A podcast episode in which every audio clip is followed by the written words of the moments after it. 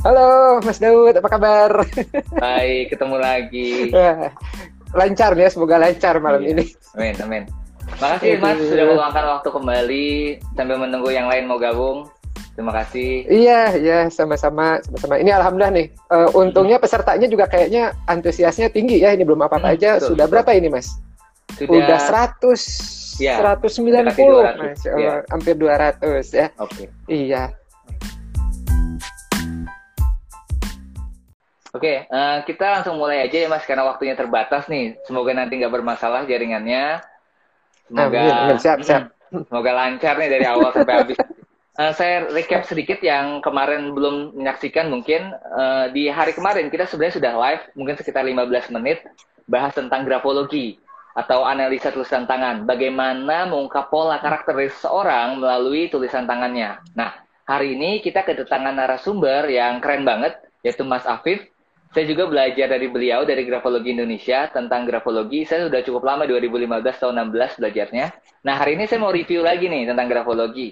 Dan semoga teman-teman yang mendengarkan juga bisa dapat insight baru, bisa dapat pemahaman baru tentang grafologi. Itu sih dari saya. Uh, mungkin kita mulai dari yang sedikit basic ya, Mas. Yang kemarin mungkin yang belum menyaksikan tentang grafologi. Pengertiannya sedikit aja sebelum kita masuk. Grafologi itu sebenarnya apa sih? Buat yang mungkin baru dengar nih baru dengar ya. Ya, jadi uh. grafologi itu secara sederhana seperti tes psikologi ya, psikotes. Oke. Okay. Psikotes kan ada macam-macam tuh. Nah, kalau grafologi itu dari tulisan dan tanda tangan. Karena hmm. setiap orang itu uh, punya khas masing-masing ketika nulis. Diambil contoh kayak kemarin ya, contoh misalnya uh, antara si A sama si B ya si A orangnya rapi ya gitu. E, teratur biasanya akan ke bawah juga ketika menulis pun akan rapi. Hmm. sementara si B misalnya dia buru-buru dia tipe karakternya cepat otomatis akan kelihatan juga dari tulisannya. Nah hmm. grafologi itu mengamati si tulisan-tulisannya itu kemudian dibalikan. Berarti personalitinya seperti apa? Gitu. Okay. gitu. menarik. Grafologi. Berarti secara tidak langsung kalau saya tangkap pola ya mas ya? Jadi Iya, betul. karakter tapi diungkapnya lewat tulisan atau apa yang tertulis lah kurang lebih seperti itu. Betul, karena, betul, betul. Karena saya juga banyak belajar dan ketika praktek di lapangan ya betul itu sangat membantu. Kalau aplikasi saya kan untuk terapi itu sangat membantu sih. Nah, kalau misalnya pertanyaan pertanyaannya adalah kenapa grafologi itu bisa mengungkap karakter atau gimana sih cara kerjanya grafologi dalam mengungkap karakter atau kepribadian seseorang? Oke, okay, bagus banget. Jadi kalau kita ngelihat ke hmm. teori hmm. kepribadian, ya itu kan uh, kita itu dipengaruhi oleh sadar dan uh, bawah sadar ya dan alam bawah hmm. sadar. Yang sadar tuh ya kayak misalnya kita mau minum, oke okay, kita mengambilnya seperti apa gitu. Oh ada orang lain, berarti minumnya lebih dikontrol. Itu ada sesuatu yang sadar. Nah kadang-kadang ada juga perilaku-perilaku tidak sadar ya, yang itu sudah uh, karena sudah kebiasaan, habit berulang kali sudah diinternalisasikan sehingga itu sudah menjadi uh, habitnya dia ya karakternya dia. Nah, habit dan karakter itu akan tercermin dalam berbagai perilakunya. Baik itu misalnya uh, ketika bicara, ya, intonasinya, pilihan katanya, baik ketika dia itu uh, berjalan misalnya, memilih kursi, duduk kan ada yang duduk itu nutup diri, ada yang terbuka. Hmm. Baik, uh, baik itu ketika dia itu macam-macam memilih baju dan sebagainya. Termasuk ketika dia itu melakukan sesuatu, ya, e, menulis gitu, ada yang ditekan atau tidak. Nah, itu karena di balik itu ya ada struktur tadi ya, ada habit, ada kebiasaan, ada hmm. emotion, semuanya itu menjadi, menjadi satu. Itu itu uh, latar belakangnya. Oke, menarik menarik. Mas bisa kasih contoh sedikit, misalnya yang real, uh, yang bikin orang penasaran nih dari grafologi. Misalnya grafologi itu bisa baca apa aja sih, misalnya? Oke okay, ya. Jadi kalau uh, ini mungkin yang bagus sih tebak-tebakan ya sama teman-teman semua ya. Ini oh, ada boleh, dari Papua, boleh. dari Kaltim ya gitu. Saya mau coba mau coba share screen, tapi saya nggak tahu nih jelas atau enggak ya. Saya coba ya, hmm. saya tunjukin dulu nih. Kalau kalau nggak jelas kasih tahu ya. Nih, saya balikan dulu layarnya ya. Ini ambil contoh dulu. Nah, sebentar saya kecilkan. Ini ada dua orang ya Nah, mungkin kalau saya pertanyaan nih ada dua orang ya, eh, misalnya teman-teman mau merekrut bagian akunting, ya akunting hmm. berhubungan sama keuangan. Kemudian di depan teman-teman itu ada dua orang, ada Ujang seperti ini, ya, dan ada Encep seperti ini, ya. Hmm. Kelihatan gambarnya? Kelihatan ya mungkin ya, gitu. Ada Ujang, ada Encep ya. Nah, ini ini kalau misalnya kita ngelihat dari wajahnya aja, ya teman-teman bakal milih yang mana nih untuk akunting? Apakah uh, ujang atau encep? Oke. Okay. Nah, encep. Nah, udah mulai ada yang jawab tuh. Encep, ah. ya, encep. Oke, okay, ya, encep. ya, iya, ya. Wah, dari Cirebon, ya gitu. Iya, encep, ya gitu, encep. Nah, ketika ditanya encep, okay. kenapa encep? Biasanya jawabannya karena ganteng, okay. karena rapi dan sebagainya. Ya. Pernah suatu saat dulu ketika nanyain seperti ini di kelas ya, di kampus hmm. psikologi, itu kalau psikologi kan kebanyakan perempuan ya mas ya, gitu. Betul, itu betul. semua jawabnya encep, kompak, ya, hmm. sesuai dugaan encep. Tiba-tiba suatu saat ada perempuan di belakang yang yang yang teriak, ujang pak. Nah, penasaran kan? Mbak, kamu kenapa kok Ujang sendiri gitu? Terus dia bilang, hmm. ya Pak, Ujang untuk akunting Pak. Encap buat saya aja Pak. Wah, karena ganteng. nah, terus udah gitu, ini kan baru dari tampilan ya. Karena hmm. kita belajar grafologi, jadi penasaran nih. Oke, tulisan tangannya seperti apa? Ya, ini contoh ya, contoh. Hmm. Ketika Anda ngelihat tulisan tangannya, ya, itu ternyata ujang itu tulisan seperti ini. Ya, ini saya perbesar sedikit ya. E, sebentar, saya tegakkan dulu, saya perbesar ya. Nah, ya mungkin kelihatan ya, yang atas ini tulisannya Ujang, yang bawah Encep, ya. Oke. Okay. Maka ini saya perbesar lagi ya supaya lebih kelihatan teman-teman semua. Nah, ini Ujang ya, titiknya lengkap, tanda bacanya lengkap, terbaca. Ini adalah uh, Encep nih, ya. Hmm.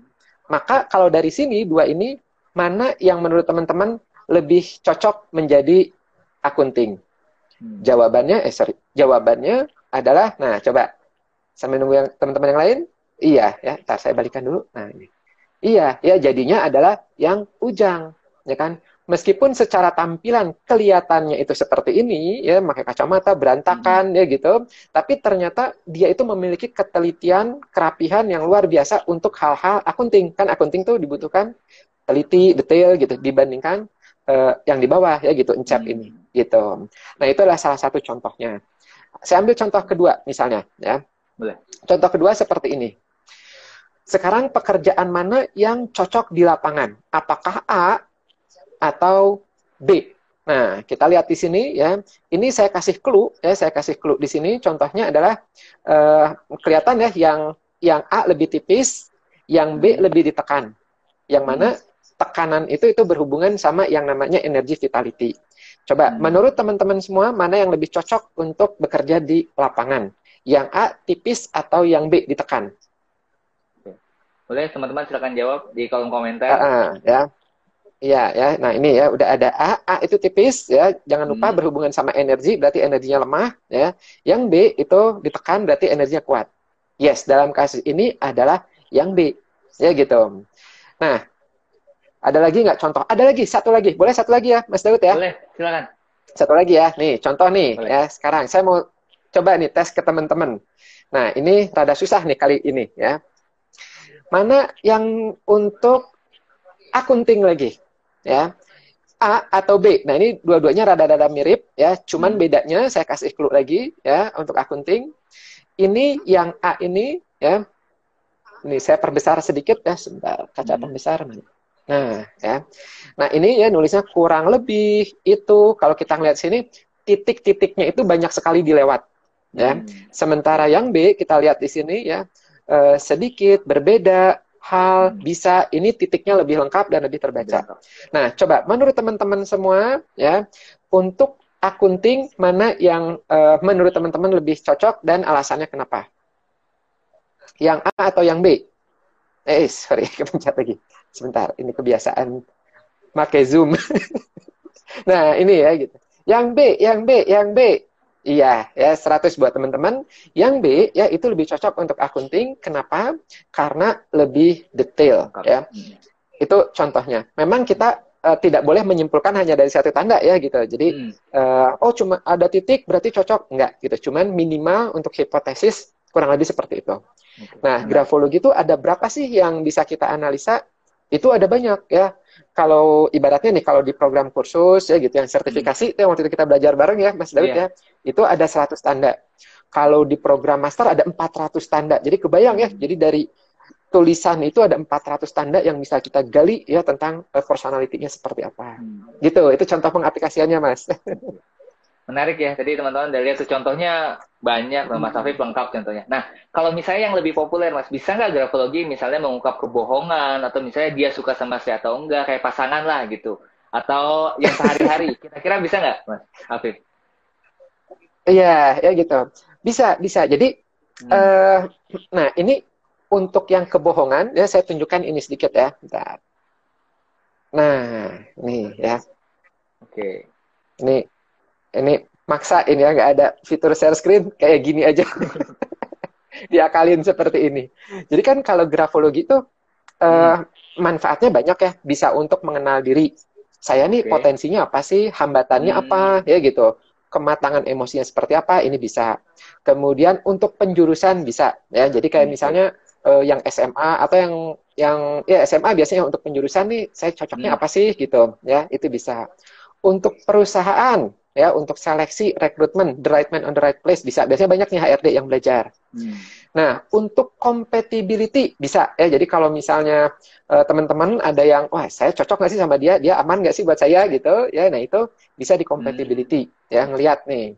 Kayak contoh misalnya yang perempuannya tipenya berpikirnya metodis step by step lambat. Hmm. Yang cowoknya, suaminya ya, atau pacar cowoknya itu dia tipenya tipe uh, cepat misalnya ya gitu. Nah itu kan bisa bisa menjadi incompatibility, in, incompatibility yang nggak cocok kecuali kalau misalnya saling memahami gitu. Jadi oh, oke okay, kekurangannya apa, kelebihannya apa, nah itu baru bisa langgeng. Nah satu lagi ini yaitu hukum forensik. Nah yang Mas Daud barusan tanyakan itu di sini.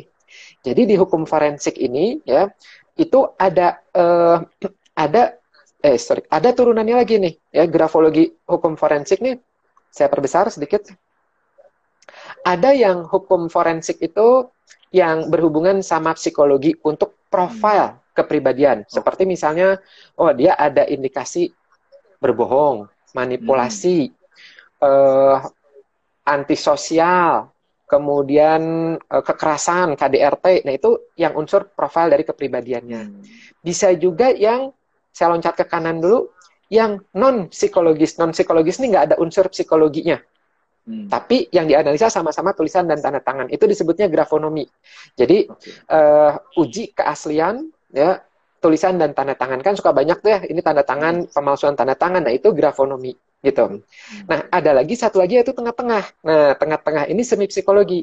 Semi hmm. psikologi ini untuk mengetahui apakah dia berbohong atau tidak, mencuri atau tidak, membunuh atau tidak. Hmm. Gitu. Contoh misalnya uh, ini mungkin kalau misalnya uh, teman-teman semua Mas Mas Daud pernah ini nggak bedah bukunya Mas Daud yang tentang apa yang micro expression ya yang yang iya, baca gestur. Gestur, nah. gestur ya gestur ya gitu. Itu kan kalau saya ada ya tentang bagaimana mengetahui orang ini berbohong atau tidak gitu kan gitu. Ya, dari uh, uh, apa uh, gitu. Jadi dari apanya. Nah itu dalam grafologi pun demikian. Jadi ketika hmm. seseorang itu dia melakukan apa ya misalnya berbohong gitu atau mencuri. Nah, itu tuh akan kelihatan beberapa perubahan-perubahan pola dari hmm. baseline ya dari standarnya itu tuh akan kelihatan di sini.